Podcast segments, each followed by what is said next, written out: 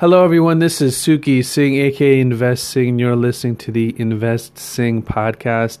It is Monday, April 29, 2019, with your Money Monday report. First, the biggest news of the weekend Avengers Endgame hit the movie theaters and brought in $350 million in its first weekend at the U.S. box office and $1.2 billion worldwide, making it the biggest opening in movie history.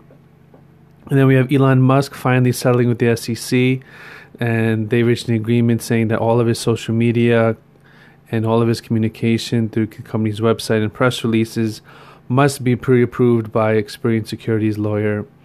And uh, Amazon is going after the shipping industry as they launch a trial version of its online freight broker, and they're saying they're going to be much cheaper than other freight brokers by about 20 25%. That's going to be good for people who are brokering um, who are brokering in the truck business. And then we had Lyft, who I which just had its IPO. Uh, there, they did not have a good month uh, as a publicly traded company. Their stock is down about 35% from their opening.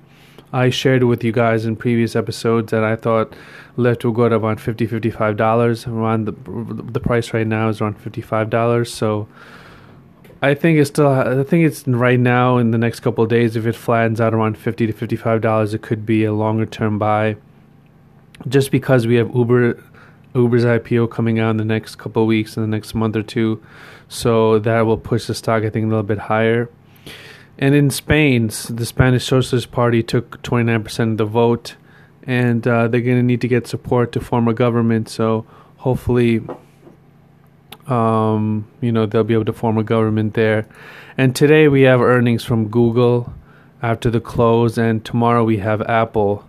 And right now the market's sitting at near all-time highs, and volatil- volatility is really low.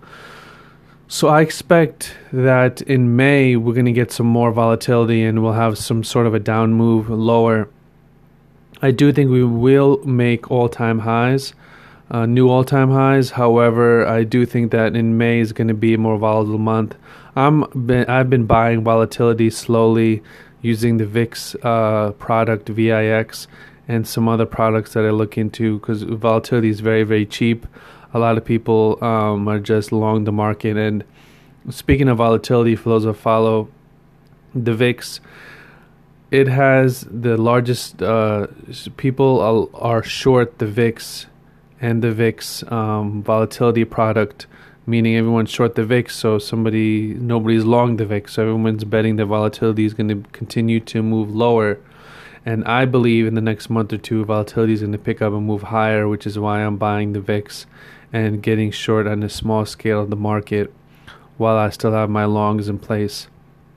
And with that said, that is your Money Monday report, and I will speak to you all soon. Take care. Bye bye.